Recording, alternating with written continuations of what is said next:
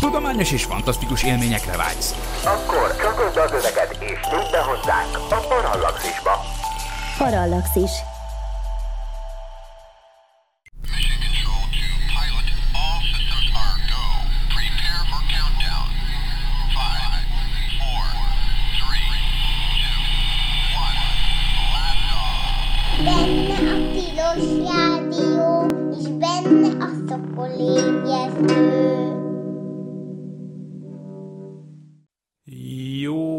Reggelt, jó reggelt kívánunk! Ez itt valóban a Tilos Rádió egyelőre a 90,3 MHz frekvencia modulált sávon, illetve a tilos.hu-n, e, benne pedig a Szokolébresztő című műsor, amely az űrös műsor. Az én nevem Dr. MZ per X, vagyis Vince Miklós, és óriási örömömre szolgál, hogy most a 131. ha jól számolom adás hihetetlen alkalmából nem egyedül vagyok a stúdióban, hanem a múltkor beharangozott szakértő vendégünket valóban sikerült berángatni ezúttal ezen a szép hétfő reggelen. Tehát itt van velünk Szentpéteri László, aki az űrvilág.hu alapító főszerkesztője többek között, ami abból is látszik, hogy éppen űrvilág.hu spólóban bukkant föl a stúdióban, de még egyébként sok minden más is ő, és mi elsősorban abban a minőségében szoktuk ezen a helyen ö, faggatni, hogy, és majd most sem lesz ez másként, hogy egyrészt ugye hát a távérzékeléssel, műholdas navigációval és hasonló ilyen dolgokkal kapcsolatos.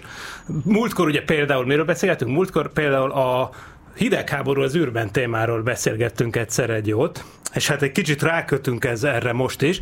Tehát az az egyik témánk már, hogy, hogy a katonai űrfelderítés az hol tart jelen pillanatban. Persze nyilván erről nem tudunk mindent, tehát egy csomó szorványos információból fogunk dolgozni.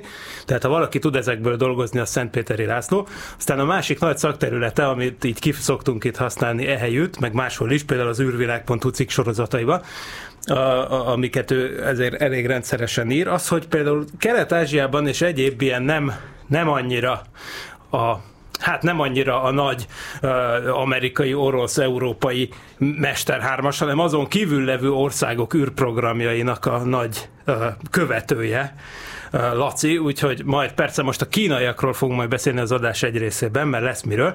Most még egy ilyen szolgálati közlemény, hogy az adás telefonszámot ne hívjátok majd háromnegyedig, mert most ugye megint azt a, mivel jó sok téma van, amit szeretnék végig darálni, ezért aztán majd háromnegyedkor bekapcsolom szépen a telefonvonalakat, ahogy ez szokásos, úgyhogy addig mindenki írja össze a kérdéseit. Na, és akkor jó reggelt kívánok! Ha hallatszol, csináljunk egy hangpróbát. Jó reggelt kívánok én is, neked is, és minden kedves hallgatónak halli. Hallatszik? Én úgy hallom, hogy igen, Úgy de hogy igen. Igen, töké, most már tökéletesen hallatszol, így van. Akkor még egyszer jó reggelt mindenki. Nagyon jó. Na, szóval tehát Szentpéter László, és hát ugye rögtön ugorjunk is bele a lecsóba, de még mielőtt azért teljesen beleugranék, nem tudjuk megkerülni ezt a tegnapi hírt. Igen. Azt az ominózus tegnapi hírt, aminek az előzményeiről sokat beszélgetünk már ebben a műsorban. Dimitri Rogozin, a Roszkozmosznak, vagyis az orosz állami űrügynökségnek, az orosz föderáció űrügynökségének az elnöke bejelentette, hogy egy éven belül kiszáll az ISS-ből Oroszország, a nyugati szankciókra válaszol. Hát mit gondolsz erről a bejelentésről? Szerinted tél, ugye már ebben a műsorban korábban többször elmondtuk, hogy, hogy, hogy igazából az ISS mindenképpen tehát ne, olyan opció például nincs, hogy az oroszok mondjuk leválasszák a moduljaikat, és azok külön tudjanak működni. Tehát ha az oroszok elhagyják az ISS-t, az azt is kell, hogy jelentse, hogy a saját eszközeiket és technikájukat, és, és éppen tavaly felkutat, feljuttatott tök új kutató moduljukat, és hátra kell, hogy hagyják.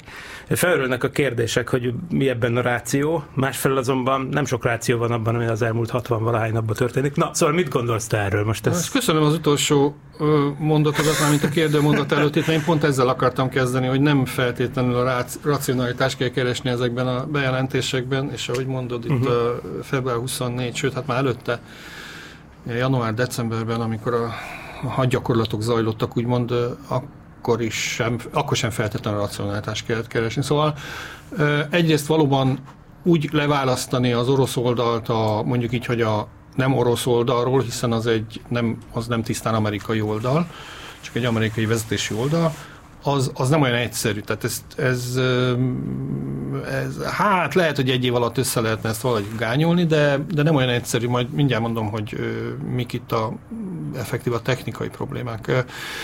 De akkor nézzük először ennek a, a politikai meg a mondjuk a pszichológiai elemét. Uh-huh. Szerintem a pszichológiaival érdemes kezdeni. Nyilván itt folyamatos információháború zajlik, és én azt gondolom, hogy ez annak a része, időnként kell valami nagyot mondani mind, mindkét oldalon.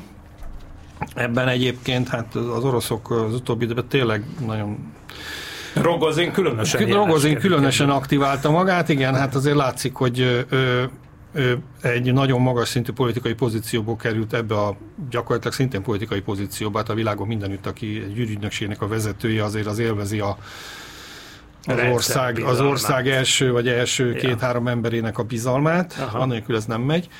Ö, kellett valami blikfangosat mondani. Én azt gondolom, hogyha picit komolyabban kezdünk erről beszélni, és nem azt mondjuk, hogy ez simán egy blöff, akkor azért bennem az is fölmerül, hogy egyáltalán van-e az orosz gazdaság jelenleg olyan helyzetben, illetve lesz-e fél év múlva, egy év múlva és két év múlva, hogy részt tudjon venni a nemzetközi űrállomás programban például. Uh-huh.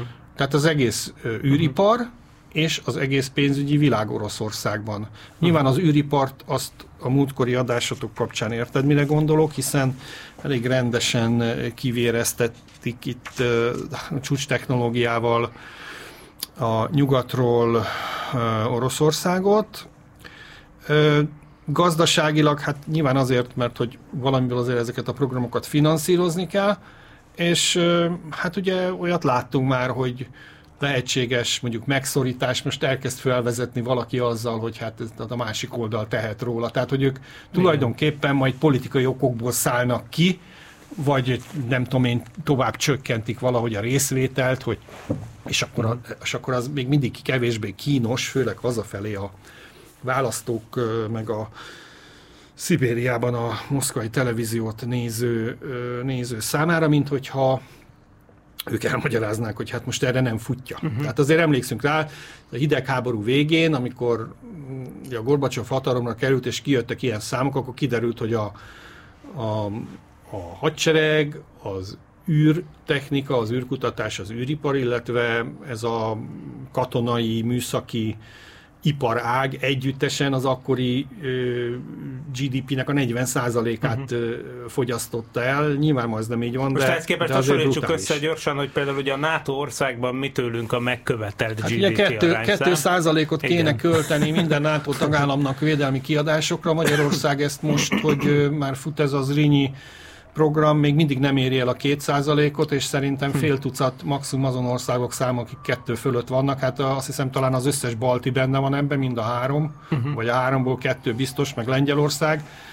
Öm, igen, tehát, tehát azért ilyen, ilyen ez, ez tényleg ilyen brutális volt ez a 40, nyilván nem ennyi ma, de, de hát itt valószínűleg olyan mind az ukránoknál, mind az oroszoknál azért recseg, ropog a gazdaság már most is, és egyre inkább sajnos fog. Hát igen. Na most hogy egy műszakilag, érdekes- műszakilag érdekes- hogy lehet, vagy hogy nem lehet, ez ugye azért érdekes, mert például a, az energetikai részér azok a, azért a nem orosz oldal felel. A pálya emeléseket jelenleg még a mai napig, ugye az oroszok végzik időről időre progressz teherülhajókkal. Amennyire tudom, múlt hónapban ki kellett volna próbálni, lehet, hogy ebbe a hónapban, nem tudom, valamelyik a föntlévő Cygnusszal akartak csinálni egy ilyen kisebb uh-huh. kísérletet az amerikaiak, hogy meg tudják emelni, erről nem olvastam semmit azóta. De amúgy össze, őszintén szólva miért ne tudnák? Tehát Hát azért annyira persze, nem tehát ez most nem, nem, nem atomfizika ez. bravúrnak. Igen, igen, igen. Csak ilyet még nem csináltak, tehát elvileg majd ők is meg tudnák emelni, és igazából a, a térbeli mm, stabilizálása mm, az egész rendszernek, illetve a, a térbeli pozícióban tartása, az pedig úgy néz ki, hogy az elsődlegesen az amerikaiak csinálják, de másodlagosan a központi orosz modul is alkalmas erre. Tehát elvileg valahogy, hát inkább, inkább itt az a kérdés, hogyha ezt elkezdik szétbontani, akkor vajon mi történik. Tehát, Hát, Most Tehát- egyébként, amikor azt mondod, hogy szétbont, mert ugye tényleg az a kérdés, hogy az oroszok egyáltalán, most tudom, hogy még régebben a Rogozin barátunk kirakott egy olyan animációt a Twitterre, ami persze csak valamiféle vicc volt, nagy idézőjelek között, hogy szét, biztos láttad, integetnek egymásnak az amerikai meg a szovjet kaszmonauták, és akkor szépen szétkapcsolódik a Igen. két részegység, ami tehát azt jelenteni, hogy ugyanazon a pályán, ugyanazon az inklináción keringene egyébként kettő, kettő valami egység, ami hát tulajdonképpen ahhoz vezetne, hogy megvalósulna valami olyan hülyeség, amiket mondjuk a Sandra Bullock féle Gravity filmben Igen, lehetett igen, át látni. lehetne sodródni. Igen, át lehetne navigálni. De, de, hát- vagy, vagy, de, de várjál, vagy, vagy egyszerűen csak bezárják a két rész közti ajtót, de akkor meg ugye ott vannak ezek a dolgok, hogy Hát akkor azért, az igen, nem így csak működik. itt ugye rengeteg keresztkábelezés, meg Igen, csövek, persze. meg egyebek, azt mind Azt le kell igen. szedni, ennek egy részét lehet belül, egy része űrsétásra. Gondoljunk arra, hogy Persze. Akkor most a, le kellett választani az új kutatómodul a Nauka miatt, le kellett választani ott a korábbi egyik, egyik elemet, akkor előtte hány űrsétára, hány órányi űrsétára volt ahhoz szükség, hogy azt ott egyáltalán olyan állapotba hozzák, hogy le lehessen Na igen, dokkolni, igen, és le lehessen vontatni a progresszel. Így, így van, így van. És igazából miután a naukát fölcsatolták, akkor is ugye ugyanilyen űrsétákat kellett csinálni, tehát azért ez nem annyira triviális, Persze. elvileg hát lehet, ez, de hát, igen, de, de, gyak, de itt- gyakorlatilag lehet, hogy nem is erről van szó. De itt lehet, a hogy- nagy kérdés az számomra továbbra is, hogy, hogy lesz-e olyan állapotban Oroszország, hogy saját űrállomást tudjon üzemeltetni, akár, akár mondjuk egy, egy modulból álló Igen. bármit. Most technikailag még annyit tennék hozzá űrtörténeti oldalról, mert nyilván szerintem amúgy bluff az egész, de, de hát franc se tudja. Ugye már sok mindenre gondoltuk, hogy bluff. Igen. Aztán közben kiderült, hogy, hogy ebben élünk, tehát hogy ezért ez nem, ugye nagyobb pénzösszegeket ne tegyünk föl rá, még rubelben sem. Hm. Na, viszont ugye az van, hogy, hogy a, olyan már volt, emlékeim szerint, hogy az biztos, hogy volt, hogy űrhajó átrepült a Salyut hétről a Mirre. Így van. De szerintem talán olyan is volt, hogy egy ilyen Cosmos, nem tudom mi, négy, négyjegyű szám, Békésen bé- bé- szántó Igen, igen, műhold, ö, hogy igen. hívják ott, ilyen, ilyen TKS kut, idézővel kutató modult, az, vagy a Salyut 6-ról a Salyut 7-re, de inkább a Salyut 7 Átdokkoltak. átdokkoltak. Igen. Tehát legalábbis tehát, hogy elméletileg mondjuk az, hogy például ezt, például ugye nyilván Hát olyan is volt, hogy, lenne a tavaly hogy kínai geostacionáris műhold körbe repülte az, az amerikai Na igen, igen, igen. műholdat, meglepő Jó, módon pont egy katonai műholdat. Ja, ja, ja. Igen, tehát hogy, hogy igen, tehát nem is a pályaenergetika, hanem az, hogy, hogy Igen. például egy új, mondjuk a, a összes többi nagyobb méretű orosz modul az már eleve így, hát őszintén szólva azért már ilyen 20, 20, több mint 20 Így évesek. van, tehát ez az, a probléma Viszont a inkább. nauka az új, viszont Igen. azt lehet, hogy nem lenne egy akkora nagy technikai bravúr, hogy a naukát átdokkolni egy majdani orosz űrállomásra, feltéve természetesen, hogy az ugyanazon a pályán kering lényegében, mert ugyanazon így az van. inklinációjú Így, így pálya. van, így van, így van, de az ugye azt jelenti, hogy kéne egy éven belül pályára állítani és beüzemelni egy olyan modult, Amihez hozzá lehet amihez hozzá lehet kapcsolni. kapcsolni, és ugye miért mondja Miklós azt, hogy ahhoz kéne hozzá kapcsolni ezt, és nem fordítva. Azért, mert ugye ez a nauka, ez a tudományt jelenti, tehát ez egy kutató labor tulajdonképpen. Ebből egy csomó olyan minden hiányzik, ami, ami egy űrállomás üzemeléséhez szükséges, tehát Igen. Mert azt már láttuk, hogy kitűnően alkalmas arra, hogy körbe-körbe igen. forgassa az ahhoz, ahhoz remekül, remekül alkalmas, de gyakorlatilag az energetikát, a pályaemeléseket, a stabilizálást, térbeli orientációt, ezeket a feladatokat nem tudja ellátni, nem tudna ellátni egész pontosan. Tehát mindenképpen kéne egy központi modul, hát azt onnan kibányászni az ilyen, mert ugye a központi, orosz központi modul, ami ezeket a funkciókat látja el, az van ott úgy Igen, valahol az bent a, Zvezda, igen. bent De, a, de, hát ugye az meg 22 éves cucc. Hát ez- egyrészt, tehát így van, 23 tehát azt se tudni, hogy azt elkezdik Igen. szétbontani, mi történik, de na, hogy Jó. mondjam, tehát ez olyan, hogy egy nagyon a padlás mélyéről, vagy a pince mélyéről kéne kibányászni ezt a szerkezetet, mert akörül, aköré épült a teljes orosz oldal gyakorlatilag. Jó, hát minden esetre nem túl biztatóak a forgatókönyvek ebből a szempontból, tehát mégiscsak az lenne a preferált forgatókönyv, hogy valahogy valami varázsütés hatására valahogy rendeződik a helyzet egy éven belül. Ugye annyit mondott a Rogozin, hogy egy éven belül agynák ott az ISS-t. Hát ugye, igen. Nyilván most még fönn van egy legénység kb. fél évig, gondolom még azért a következő is fölmenne. Most a Kikina az menne még belefér ebbe, vagy az már másfél év, nem emlékszem Hát. rá. Mert Hát legfeljebb régen rövid. volt orosz Hát nő, vagy ők már átrepülnek az új Ja, Kaszmicseszkája stanciára. Na, Szegény jól. Kikina évek óta vár arra, hogy repülhessen. Igen, lesz, igen, igen, igen, igen, igen. Hát nőnapra nem fog följutni, az biztos. Pedig, hát ugye. Egyszer arról is akartunk beszélni, csak arra se volt időnk, mert akkor is el, eldumáltuk olyasmiről az időt, mint most, most is ez történik. Pedig szerettünk volna egyszer beszélni a teljesen női legénységről. Igen. De Hát mindegy, majd- már majd majd, ennek, nézzünk egy ennek is eljön egyszer az ideje. Viszont akkor most uh, szigorúság van, és akkor most már egy, hát tulajdonképpen természetes átkötéssel nézzük meg, hogy, hogy az űrrepülő, űrtevékenységnek az ilyen alapkutatási részét, mint az ISS is bőven érintő háború, nyilván még bővebben érinti természetesen az űrbeli haditechnológiát. Például rögtön tegnap előtt ment föl egy Angara hordozó rakétával, például Plesetzkből egy ö, orosz katonai műhold, de hát így kb. egymást érik a katonai műhold startok. Nyilvánvaló, hogy ezek nem függetlenek egyébként az, az orosz-ukrán háborútól. És az a kérdés, ugye vannak mindenféle városi legendák ezekkel kapcsolatban, amik a, hát nem csak legendák, persze, mert szivárog itt ott ez az, például Donald Trump Twitterén, amikor Igen. véletlenül kijönnek a legjobb felbontású amerikai Igen. műholdképek. Szóval, hogy, hogy vannak ilyen azért városi legendák, hogy mit tudom én, elolvassák az autód rendszámát onnan föntről, meg ilyenek. Most a kérdés az, hogy, hogy hol tart jelenleg szerinted ez a technika, akkor nem csak az időbeli felbontás, nem csak a térbeli felbontás a érdekes kérdés, hanem az időbeli felbontás is. Jaj, ugye, de örülök ennek a kérdésnek. ugye? Az amerikai filmben 25 pontos betűvel írtam föl magamnak egy ide a jegyzeteimben, hogy nehogy csak a térbeliről beszélünk. Na, Fantasztikus. oké, na, hát akkor- Ezért jó egy ilyen műsorvezetővel dolgozni. Na, hát viszont az, az olyan műsorvezető meg ne pofázon sokat, hanem adja át a terepet a vendégnek, úgyhogy tessék, most az a kérdés, hogy, hogy tényleg mi a helyzet így a katonai felderi, első körben nézzük ezeket a felderítő, úgy hívjuk, hogy felderítő? Hát hívjuk őket, ö, felderítőnek, persze. Re- vagy mi ez? Felderítő. Surveillance Igen. satellite, igen. igen ja. Felderítő, adatgyűjtő, Igen. szerző műhold. Igen, Hát tehát, amit, hogy- amit ugye a napi sajt ugye Kém Holdnak Game Hall, na jó, Ne- okay. nevez. jó, nekem jó az is. Jó. Tehát, hogy ezekről mit tudunk, vagy mit tud, ha, ha, mi, mi szivárog, mit, Jó. mit lehet sejteni? Akkor én egy kicsit most, most gonosz leszek, mert van itt valami, ami szerintem fontos, és attól félek, hogy el fogom felejteni. Ugyanis ugyanis, tehát nem, nem azzal indítok, hogy a kérdésedre válaszolok, de volt ennek a mostani történ, ennek az pár hónapja zajló történésnek egy nagyon új eleme.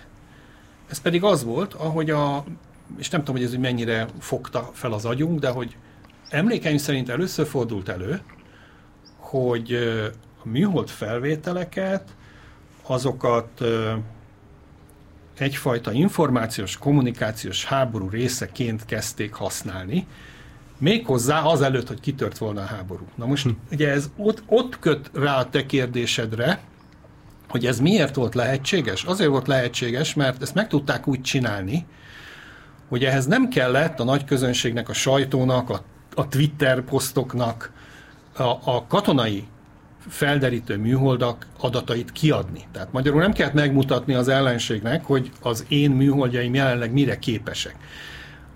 Ugyanis mostanra érte el a nem katonai, tehát a polgári kereskedelmi nagyfelbontású műholdak piaca azt a szintet, hogy olyan mennyiségű olyan kereskedelmi műhold van fönt, amik mondjuk ilyen 30 centitől 200 centig biztosítanak felbontást, tehát ugye az a legkisebb pixel méret, hogy ezekkel azokat a kommunikációkat, amiket az amerikaiak, illetve a NATO ki akart adni már ott az úgynevezett hadgyakorlat során, hogy ez egy dezinformáció, ugye az amerikaiak rendszeresen mondták, hogy, hogy, hogy itt az oroszok nem egyszerűen egy hadgyakorlatra készülnek, hanem hogy ők háborúra készülnek, és ezt meg tudták támogatni ezekkel a felvételeket. Na most ugye a trükk az az, és itt köt rá a te kérdésedre, hogy nyilván magához az információhoz jutáshoz ők felhasználtak mindent, ami rendelkezésükre állt, a katonai felderítő, optikai felderítő műholdak adatait, a radar felderítő műholdak adatait, a lehallgató műholdakét, és természetesen a,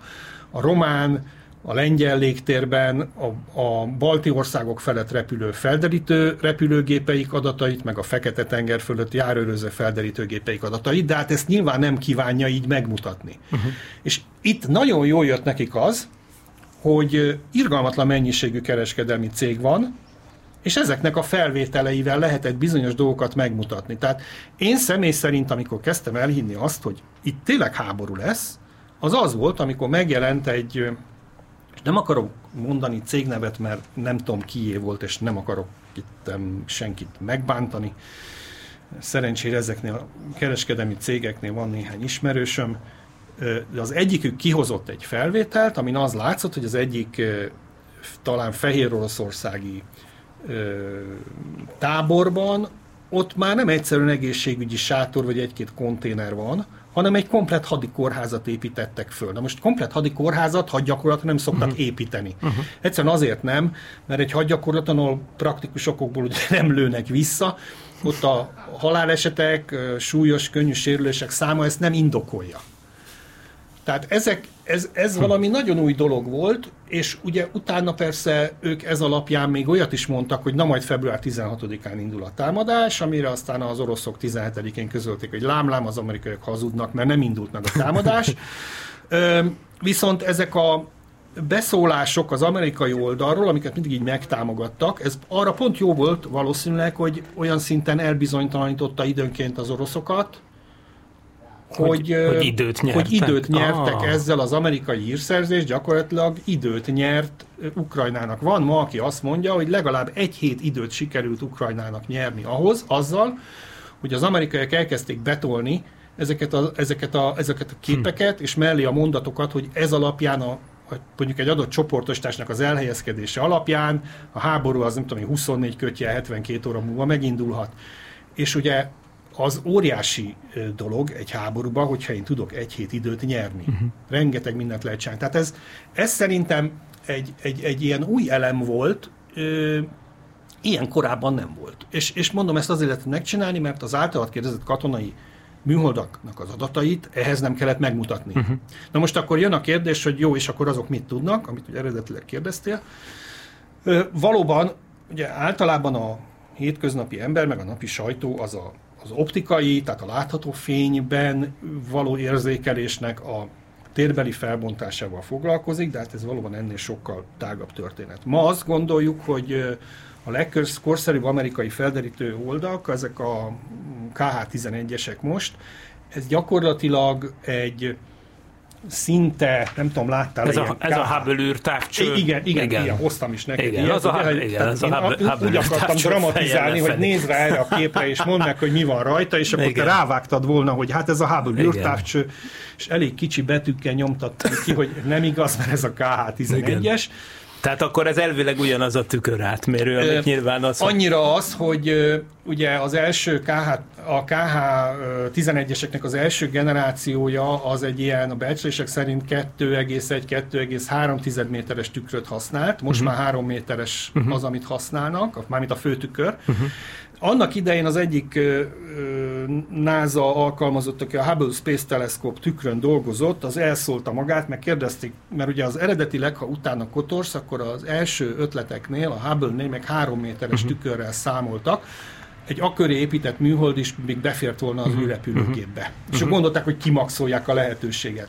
És akkor, amikor kiderült, hogy 2,4, 2,3, 2,4, akkor megkérdezték ezt a jó embert, hogy hát miért ekkora, miért nem maradtak a háromnál, és mondta, hogy hát mert a három nagyon drága lett volna, mert a 2,3-2,4 méteres, ez meg volt a katonai technológia, ami az olcsón hozzáfért Ja. NASA.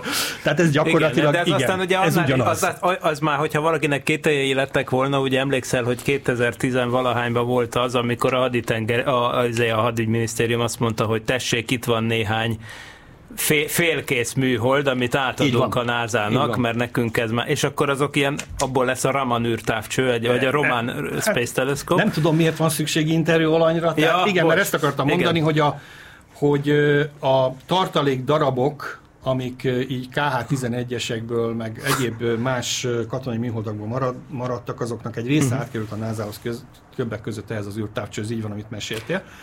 Na most ugye tulajdonképpen aki nézi, ha nézi, hallgatja ezt a műsort, az valószínűleg úgy látja a lelki szeme előtt a Hubble űrtávcsőt, tehát gyakorlatilag úgy kell ezt elképzelni, csak hogy nem kifele néz a Földtől az univerzum felé, hanem lefele néz ez a hosszú cső.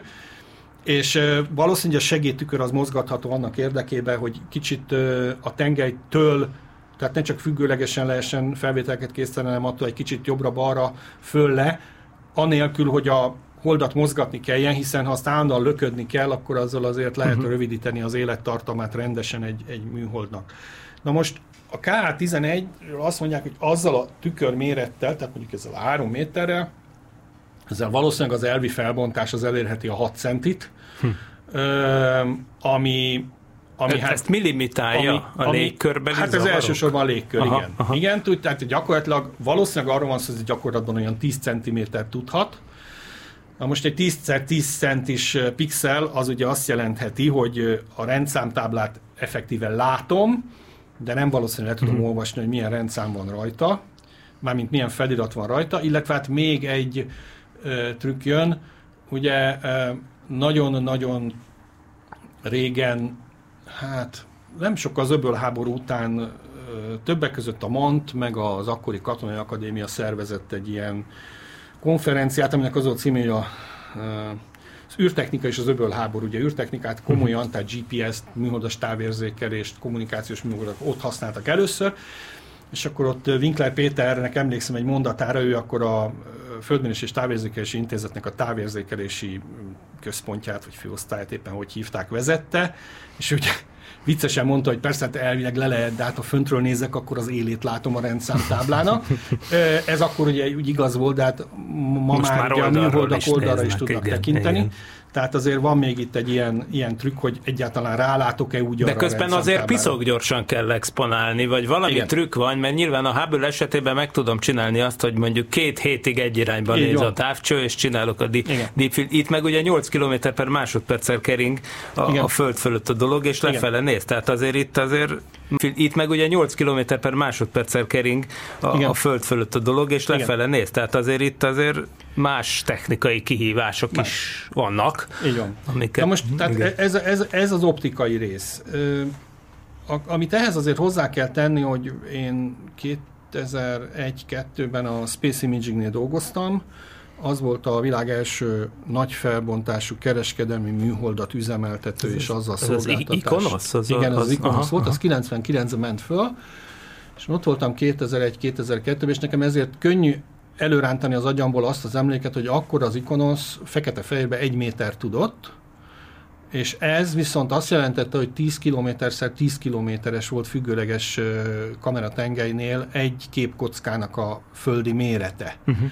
Most ezt megint azért fontos hangsúlyozni, mert amikor arról beszélünk, hogy műholdakat hogyan használunk mondjuk információs szerzésre, akkor azért ezt is föl kell fogni, hogy ha mondjuk van egy egy méter felbontású műholdam, 10x10 kilométeres területet lát egyszerre, nekem azért azt tudni kell, hogy azon belül hol kotorásszak. Tehát egyáltalán mit akarok látni, azt hol keresem. Uh-huh. Ez az egyik dolog. Ez azért jutott eszembe, mert amikor ez a hú, malájgép volt az, ami ott eltűnt az indiai óceánnál? Ja, az, az indiai, az ukránok, az, Ukrajna fölött lelőttek, hanem aha. Esélyes, hogy az is. E, akkor valaki egy ilyen, egy ilyen fórumba így bekérdezett, hogy annyi műhold van, hogy, uh-huh. hogy nem találják meg ezt a, ezt a repülőgépet, és hát nem volt hangulatom, mert erről ugye egy mondatban nem lehet válaszolni, uh-huh. ez egy több oldalas értekezés, de csak abba gondoljunk bele akkor, hogy mondjuk ha egy, nem tudom én, néhány deciméter felbontású műholdan van, az 5-6-szor 5-6 kilométer területről készít egyetlen felvételt, ezt vessük össze mondjuk az indiai óceán területével, uh-huh. és akkor utána ezen még keresgéljünk műholdat. Tehát ez nem egy ilyen egyszerű történet. Ugyanakkor, és ugye megköszöntem neked, hogy milyen jó, hogy felvezetted ezt a nem csak optikai tartományban észlelünk dolgot, meg hogy nem, bocsánat, nem, nem hogy a, nem a, a, a térbeli felbontás, igen, uh-huh. az egyetlen izgalmas kérdés. Azt azért köszöntem meg, mert akik távérzékeléssel foglalkoznak, azok felbontás, vagyis resolution kapcsán általában legalább három fogalomról beszélnek. Ugye az egyik az a spatial resolution, tehát a térbeli felbontás, amiről most beszéltünk. Ezt az optikai katonai felderítő holdak most mindenképpen egy kötője néhány deciméter pontosan tudják, a kereskedelmi holdak meg mondjuk most már ilyen fél méter, a picit az alatt, meg a fölött. ez ugye mondjuk úgy, hogy a fekete-fehér az egyszerűség véget, de beszélnek ugye időbeli felbontásról is, és beszélnek spektrális felbontásról. Na most ez mind a kettő megint nagyon izgalmas abból a szempontból, hogy milyen, mivel mit, mi miért probléma, meg, meg mivel mit lehet kezdeni. A, tehát kezdjük az, hogy a, az, az időbeli felbontás az azt jelenti, hogy milyen gyakran kerül vissza ugyanaz a műhold, ugyanazon mondjuk jelen, ha a katonaiakról beszélünk, célpont felé. fölé. Tehát uh-huh. folyamatosan mondjuk monitorozni akarom, hogy mit folyik egy repülőtéren, vagy egy, vagy egy hadihajókat építő hajógyárban. Ez az időbeli felbontás. Ugye, ha abból indulunk ki, hogy ezek alapvetően alacsony pályás műholdak, tehát nagyságrendileg másfél alatt egyszer megkerülik a Földet, a Föld közben elfordul a pályájuk alatt, tehát nagyon sok keringés kell ahhoz, hogy oda, ugyanoda visszajusson, amiből jön az, hogy akár több nap is eltelhet, mire mondjuk függőleges kamerállással tudja ugyanazt ö, lefényképezni. Megint egy, egy ilyen személyes sztori ebből a Space Imaging-es időből. Pont kint voltam, amikor Denverben, amikor a New Yorkban két felhőkarcolót ö, lero, le, ledózerolták ezek a repülőgépek. Ez egy keddi nap volt, én előtte vasárnap érkeztem ki. És akkor például úgy volt, hogy a akkor éppen nem lehetett felvételt készíteni. Szerdán tudott az Ikonos csinálni egy ferde tengelyű képet New Yorkról. Alapvetően két Ikonos képpel találkozhatsz, meg találkozhatnak a hallgatók, hogyha rákeresnek arra, hogy Ikonos, tudom New York, nem tudom én, World Trade Center, valami ilyesmire. Az egyiken látszik, hogy döntött tehát ott el, a műhold fordult, nem, a, nem az optika, tehát az egész műholdat elforgatták, mert a pálya nem pont New York fölött húzódott. Uh-huh. Ez szerdán készült ez a felvétel, 12-én, és van egy talán 14 felvétel, amikor már függőleges volt a kameraállás, és így föntről be lehet látni a gödörbe. A kettő között a másik látványos különbség az a füstnek meg a pornak a mennyisége. Uh-huh. Ö, tehát ha én ezt el akarom kerülni, egyetlen egy műholdjuk volt, akkor nyilván egy több műholdból álló flottára van szükségem, akkor tudom ezt az időbeli felbontást javítani. Ez ugye fontos abból a szempontból, hogy, hogy azt, hogy az én felderítő műholdam mikor megy el, azt egész pontosan tudja az is, akit meg akarok figyelni. Ezért bizonyos tevékenységet nem fog végezni akkor.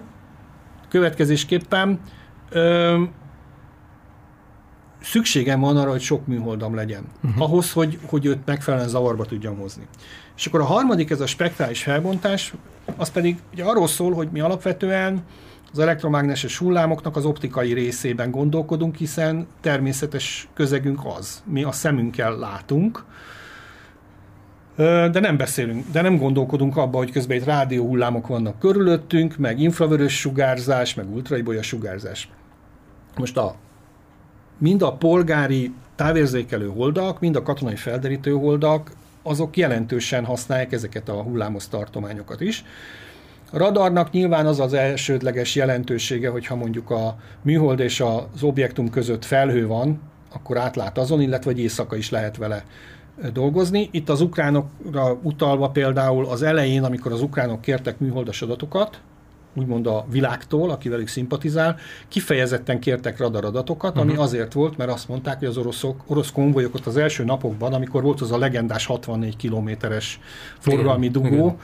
Ö, nekem eszembe jutott, hogy valaki egyszer azt mondta az egyik humoristánk, hogy, hogy a m 0 déli szektor az tulajdonképpen egy ilyen folyamatosan mozgó parkoló, hát ez ugye ez a 64 kilométeres konvoj, ez körülbelül olyan lehetett, akkor azt mondták, hogy nekik kellenek radaradatok, mert hogy az oroszok éjjel mozognak. Uh-huh. Most a radaroknak általában jóval gyengébb a felbontása, ma ilyen métert, néhány métert tudnak a távérzékelő apertúra szintézis radaros műholdak, de ahhoz, hogy lássam, hogy egy konvoj mozog, nem mozog, hogy meg tudjam nézni, hogy most ez valószínűleg, ez most egy századnyi vagy egy dandárnyi erő, ahhoz bőven elég, mert onnantól, ha megmértem, akkor körbe úgy is tudom, hogy milyen fegyverzet van abban benne, hiszen az ugye a szervezetből adódik.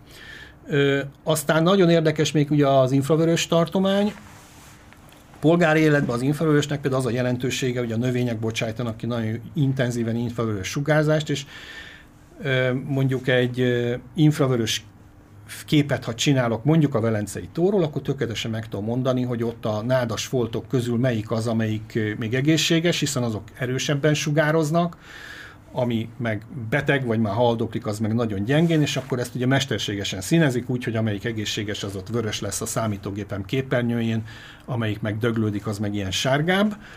A katonáknál ennek például ott van jelentősége, hogyha megfigyelek infravörösbe egy repülőteret, akkor folyamatos, vagy közel folyamatosan, akkor elég jó meg lehet mondani, akár azt is, hogy mennyit repülnek itt az emberek. Egyszerűen azért, mert nem csak azt látom, hogy ott van egy repülőgép az állóhelyen, vagy nem, hanem látom a hősugárzását is. Tehát, tehát tudom uh-huh. azt, hogy ezt most állították le, vagy fél órája, vagy ez már két napja ott áll, uh-huh. és azért mondjuk az előző optikai képen nem láttam, az lehet, hogy csak azért volt, mert fogták, azt bevontatták a hangárba egy javításra, aztán visszavontatták, de ez a, ennek a repülőgépnek nem mentek a hajtóművei, meg nem súrlódott ugye egy nagy sebességű repülőgép a levegővel. Ez infrába gyönyörűen ö, ott, ott visít. Tehát ez, ezek mind fontosak, és akkor még mindig nem beszéltünk egyről, ez pedig ugye az ilyen különböző lehallgató műholdak, amik, hát én most ebben nem mennék bele, a mobiltelefon, tehát mindent, ami vezeték nélküli gyakorlatilag, a mobiltelefon hálózatokat ma már, de term- ez, ez ugye amikor így levadásznak egy-egy embert mondjuk valami arab országba, vagy annó Afganisztánba, vagy Irakba, azok általában így a mobiltelefon alapján beazonosított... De ezt úgy kell elképzelni, hogy ilyen marha nagy parabola antennák alacsony pályáról néznek igen, lefele? Igen, nem is, nem is feltétlenül alacsony pályáról. Ja, és ebben az a maga- aha. döbbenetes, hogy ugye neked bőven elég az illető mobil számát tudni. Uh-huh. Mert akkor elkezdik beszívni az összes, egy adott területről elkezdi beszívni az összes mobiltelefonnak az adatait, és addig kotoraig meg nem találja ezt a számot, és onnantól az az egyen foglalkozik, és gyakorlatilag ki háromszögelik ugyanúgy. Azt a... És akkor megmondják, hogy hova kell küldeni azt az egy darab rakétát, mert az illető benne ül abba az egy darab autóba. Tehát ez elvileg, ez elvileg így működik. De hát itt nyilván olyan műholdakról is van szó van, amik, és ezek a klasszikusok, hiszen mobiltelefon az nincs olyan régen, amik a, a radarokat, a kommunikációs vonalakat hallgatják le, mérik be, sőt, mikrohullámú vonalakat is, ezt úgy kell elképzelni, hogyha hát én most így próbálom neked mutatni, és akkor, hogyha nem szerinted ez, ez egy, egy hallgató nem tudja elképzelni, akkor megköszönöm, ha elmagyarázod máshogy. Szóval elképzeled a Földnek a felszínét, és mondjuk van rajta két, ezt így el- egy ilyen félgömböt magad elé rajzolsz, áll a tetején két mikrohullámú torony, akkor nyilván föntről ez a műhold ezzel nem tud mit kezdeni, de ha így, így érintő irányba, Igen. Így nagyon messze van a horizonton, akkor tulajdonképpen rálát erre a mikrohullámú láncra. Igen, szóval kedves gyerekek, ugye az, az, az, azt, azt mutogatja itt a, a Laci bácsi nektek itt a rádióban, hogy, hogy ugye, ugye úgy néznek ki ezek a dipolantennák, hogy az egy földről fölfele álló rúdám, de oldalra sugároznak, tehát pont fölfele nem sugároznak, mert ezek a kis piskóta alakú irány karakterisztikáik ezeknek, ezek olyanok, hogy, hogy bizony, bizony, Például, hogyha valakinek mobil tornyot telepítenek a ház tetejére, annak nem kell aggódnia, hogy sugárzás éri, mert pont őt, aki alatta van, nem éri, mert oldalra megy ki, szóval ezek ilyenek. Na, szóval emiatt aztán pont fölülről nem lehet rálátni, hanem csak amikor kb. éppen föl kell a műhold az É, égen. jó, köszönöm. Gyö- Éppen jó. fölköl, vagy Lemegy. a műhold az égen az adott Igen. helyről nézve, akkor rá lát rá van. a, izére.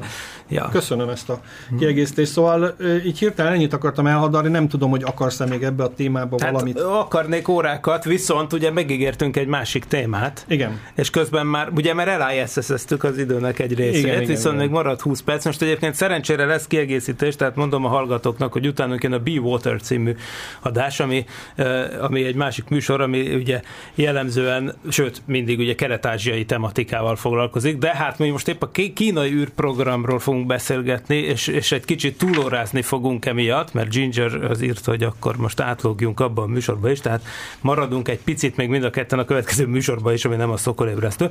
Na de, itt a témánk a kínai űrprogram, azért is egy természetes hozzákapcsolása az előző témához, hogy vagy inkább az előző előttihez, hogy amikor az ISS-ből kiszállnak az oroszok, akkor azért nyilván ők se akarnak magukra maradni, és ahogy a világpolitikában is, ugye itt is persze természetesen felmerül a kérdés, hogy, hogy akkor ez jelenti-e a nagy orosz-kínai egymásra találást?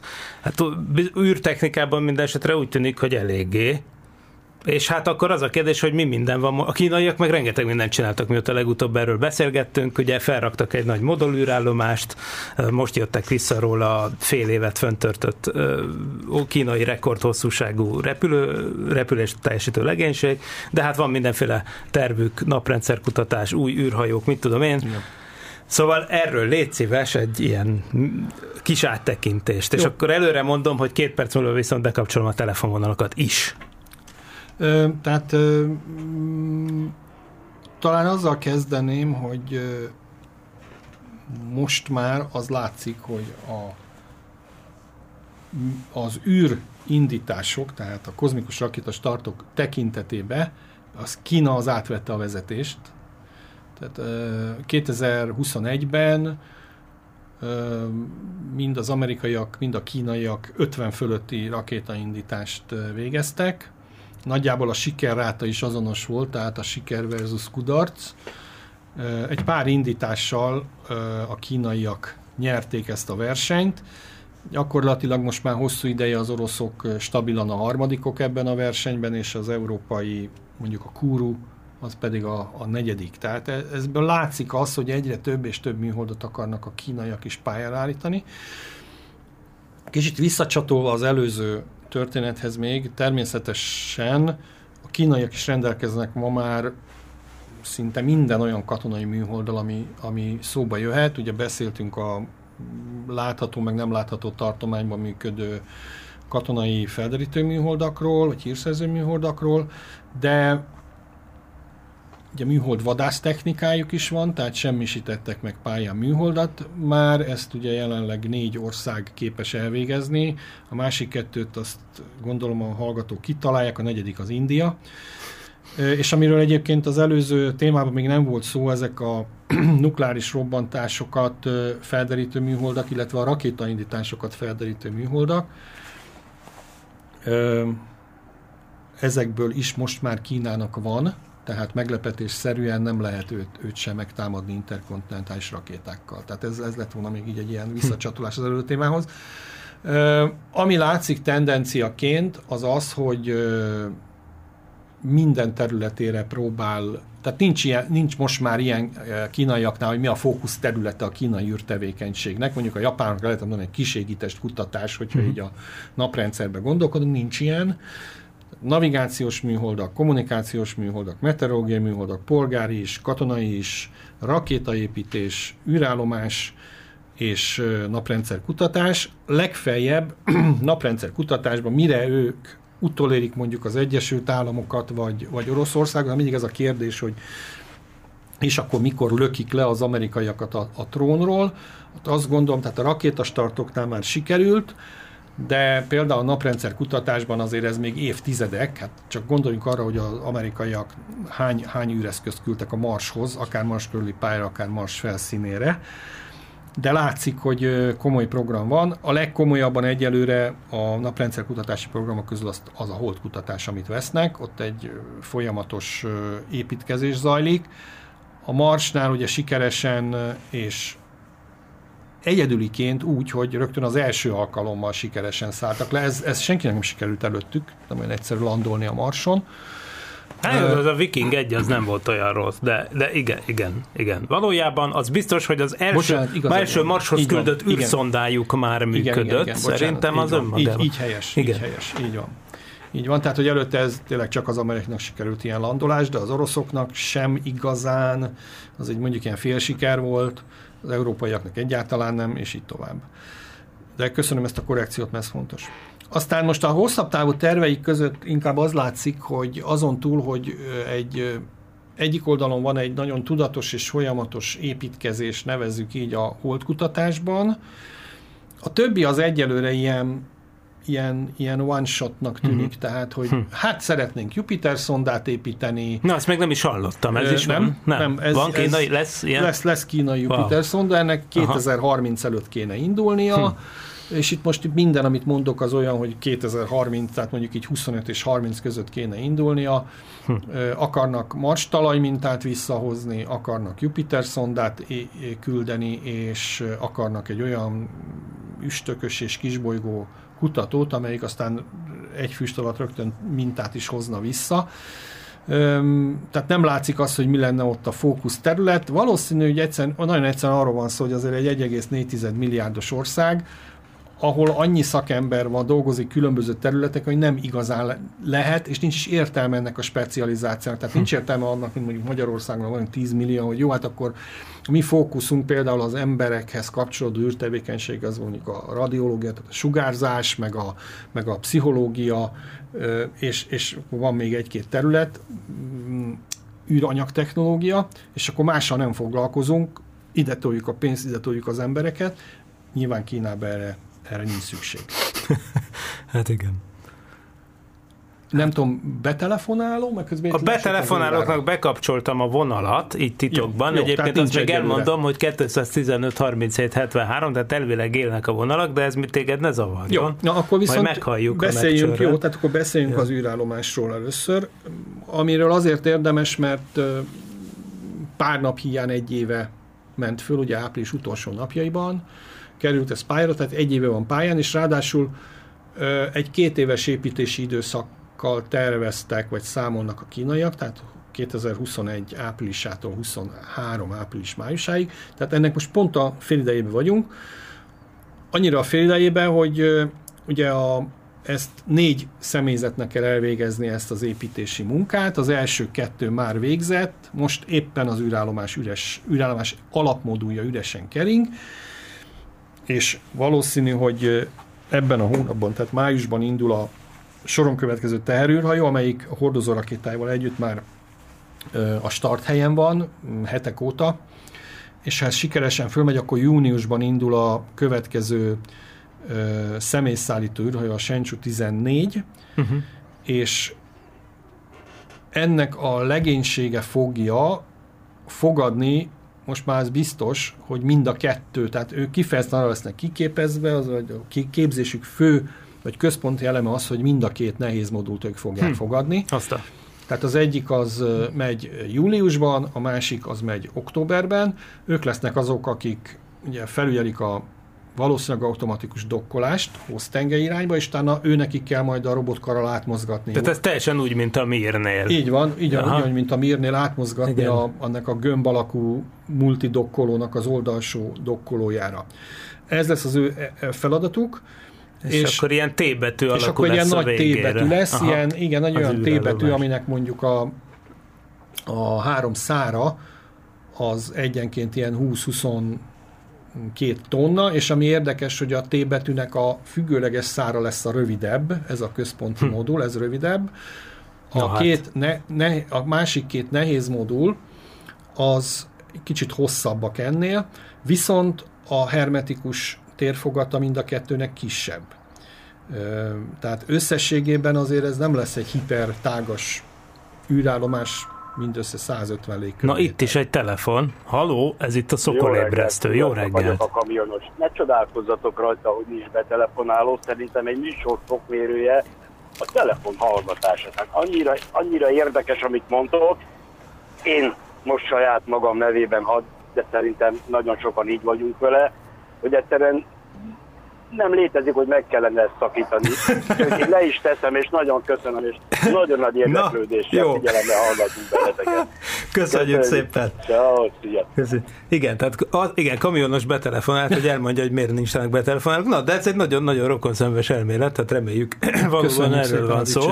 Na, akkor gyorsan rászolgálunk még a maradék 8 és fél percben. Tehát akkor az van, hogy igen, Tehát akkor ezek az oldalról csatlakozó modulok, amik fölmennek a kínai űrállomáshoz, ezek hosszabbak, ám de kisebb a térfogatuk. Akkor nyilván van ezeknek ilyen, mit tudom én, ilyen kű- űrrel közvetlenül Így érke, így van, így van, érintkező így van. Tehát, palló, ö, palett. Tehát na- nagyon érdekes a koncepció, és ezért nagyon sokat szakítottak a, a, a MIR koncepciójától. Ugye az világos, hogy a központi modul, ami most fönt van, az egy elsősorban az egyben. az egy az egyben olyan, eltekintve talán A attól a látványos, igen, a belsejétől, meg attól, hogy az a központi ilyen vicces irányító pult az hiányzik, hát Mhm. ma már ugye ezt ők három érintő képernyővel az egyik oldalfalon meg tudták oldani, és ezért az egész egy kicsit szellősebb. ott van a három hálóhely is, meg a WC, amin én egyébként meglepődtem, hogy nincs zuhanyozó. Tehát én nagyon sokáig abban a kényszer képzetben voltam, hogy kell, hogy legyen, de aztán egyszer valahol olvastam, hogy nincs benne zuhanyozó, úgyhogy csak törlőkendőzés van fél éven keresztül. Az ISS-en is ez megy egyébként Hát, már, tehát igen. leszoktak. Tehát, igen. bor-. Skylab-ben meg a Soyuz 6 Ott volt még zuhany, de kényelmesen aztán-. Hát igen, ugye amikor 10-15 ezer dollárba kerül egy kilónak a pályára juttatása, az ugye egy liter víz, akkor, Igen. akkor persze, hogy drága a víz. Azt Na meg ne mindegy. firtassuk, hogy miből hasznosítják újra. I- igen, hát a 90 százaléka az Ja. nem a természetes víz, így van. Tehát ez ugye a lakó, meg ott vannak a sporteszközök, meg ott van az irányítás, meg az elsődleges ö, télbeli orientáció, illetve pályaemeléshez a hajtóművek. A második modulhoz, a második modulba, bocsánat, tehát amelyik elfben, júliusban indulna, ez lenne ugye a Ventian, abban a hasznos légtér az körülbelül a kétharmada, mondjuk annak a csőnek, az egyharmada az eleve olyan, ami, ami érintkezhet ilyen platformok képében a, a világűrrel. Ehhez tudni kell, hogy a teherűrhajóknak nem csak ilyen típusa lesz, ami most van, ami teljes, aminek a nagy része hermetikus, ugye a darabáru szállítás, hogy uh-huh. be lehessen úszni és kipakolni, másik része pedig ugye a gázokat és a folyadékokat viszi, hanem fejlesztenek olyan teherűrhajót, aminek kisebb lesz a hermetikus része, vagy akár nulla. Hm. A hajtóműves rész az ugyanaz lesz mindegyikbe, tehát ahol a gázokat és a folyadékokat viszik, viszont egy olyan hengere lesz, ami körbe végig érintkezik a, a világűrrel onnantól, hogy az orburkolat, le, a rakéta orburkolata lement. Tehát magyarul azon kifejezetten olyan cuccokat visznek föl, aminél az az elvárás, hogy kapcsolatban legyen a, a nyílt világűrrel, és ezekhez lesznek ilyen, hát ilyen, ilyen tálcák, vagy ilyen dokkoló részek, ahova űrsétával, illetve a, a most felkészülő Ventianon talál, majd található kisebb robotkarral át lehet pakolni a teherűrhajóból ezeket ezekre a kis platformokra, és akkor ezek ott közvetlenül tudnak érintkezni a világűrrel, tehát nyilván ezek ilyen csillagászati, meg fizikai, meg a jó ég tudja, milyen típusú kísérletek lesznek. Mm, Nő- Amúgy a jó ég tudja, milyenbe belejátszik egyébként, hogy kicsit még szervesebben Igen. áthúzalozzuk az adást. Igen. Hogy vajon katonai program elképzelhető? Ö, Vagy én, én meg minek? hát én teljesen meg lennék lepve, ha nem lenne, hiszen Ja, az aha. egész kínai űrprogram, az katonai program, gyakorlatilag az első és a, a katonák felügyelik az egészet, az első és a második űrhajós osztálynak a tagjai, ugye ők azok, akik ebben az űrállomás építésben most részt vesznek, ők mind katonák. Az egyetlen különbség köztük az, hogy a második osztályban már vettek föl nőket, akik általában szállító rep- repülőgép pilóták voltak, de mindenki a, a népi kínai légierőnek a, a tisztje. Ö, gyakorlatilag azok, akik kétszer-háromszor repültek, azok mind valamilyen tábornoki rendfokozattal rendelkeznek azóta. És a harmadik osztály, amelyik, hát most nem akarok hülyeséget mondani, hagy tippeljek, mondjuk egy éve képződnek, emlékeim szerint 15-en vannak, oda már vettek föl civilt, de ott is úgy van, hogy hét fiú az katonai pilóta, hét fiú van, aki hát azt mondták, hogy űrtechnika, vagy műholdtechnika, vagy űrállomás technikai cégeknél dolgozott, tehát, hogy most az ipar vagy, vagy félkatonai üzem az nem tudható, de mind fiúsokon egyetlen egy lány, vagy hölgy, aki, aki ő lesz az egyetlen payload specialist, tehát ott valószínűleg valami olyan polgári kísérletet föl akarnak vinni, ami annyira annyira igényli azt, hogy valaki olyan szakember ott legyen majd egyszer mellette, aki ért is hozzá, és hosszan kell vele dolgoznia folyamatosan. Tehát van gyakorlatilag 7 pilot, meg 7 mission specialist, meg van, van egy darab payload specialist, ha az amerikai terminológiát használják, de ők viszont már mind a teljes kiépítés után fognak csak ö, eljutni a világűrbe, ami, ugye, ahogy mondtuk, az 2023 májusa utáni időszak. Na most visszatérve akkor ezekre a modulokra, a második modul, amiről eddig beszéltünk, annak viszont lesz egy olyan funkció is, hogy a tartalékja az elsőnek. Tehát ő gyakorlatilag föl lesz szerelve ugyanúgy térbeli orientáció, vezérléséhez szükséges eszközökkel, sőt egy zsilip kamrával az űrsétákhoz, és onnantól az lesz az elsődleges zsilip kamra, ami logikus, hiszen a jelenlegi az ebben a gömbben van, uh-huh. ami a dokkolások történnek, Tehát az úgy, ha onnan akarok űrsétát csinálni, az azt jelenti, hogy az összes feldokkolt űrhajónak, illetve modulnak az ajtaját le kell zárni, meg az űrállomásét is, tehát elég, elég ügyetlen az egész hosszú távon, tehát az onnantól csak egy tartalék lesz. És akkor a harmadik nehéz modul, ami, mint mondtam, az ö, októberben kerülhet pályára, azon pedig még kisebb lesz a, a mm, hermetikus rész, tehát abba be lehet úszni, és sokkal nagyobb lesz a, a nem hermetikus rész. Ilyen szekrényi kutató modulokból, amiket az ISS-en és a nemzetközi űrállomáson látunk, ilyenből kettő darab van a főmodulon, ö, abból az egyik az orvosbiológiai, az, az, az egy, amit itt sikerült azonosítanom, itt több, több kép meg cikk, cikk alapján, de ők azt mondják, hogy van még valami, nem tudom.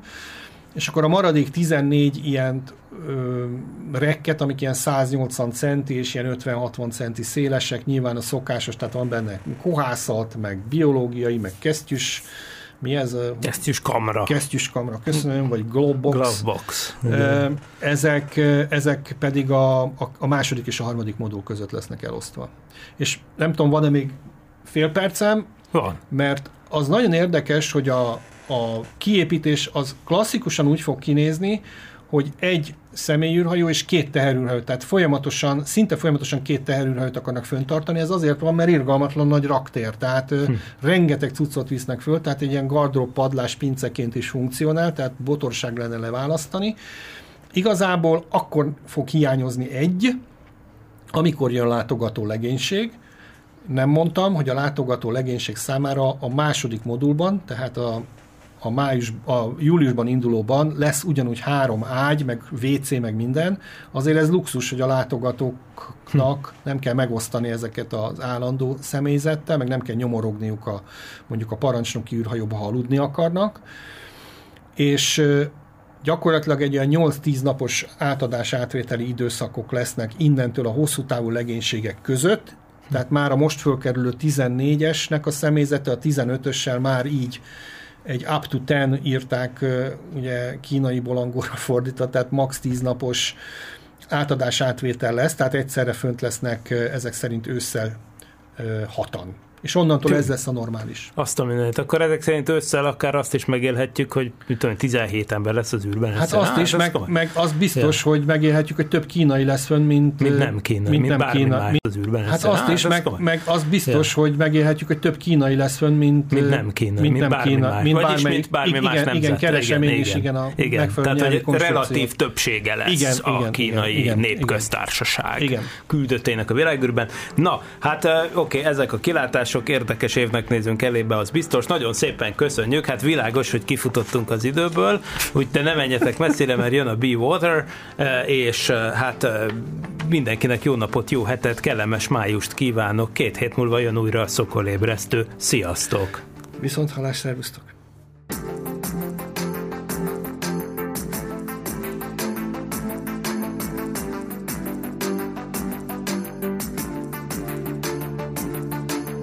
Hamarosan jön a következő rész.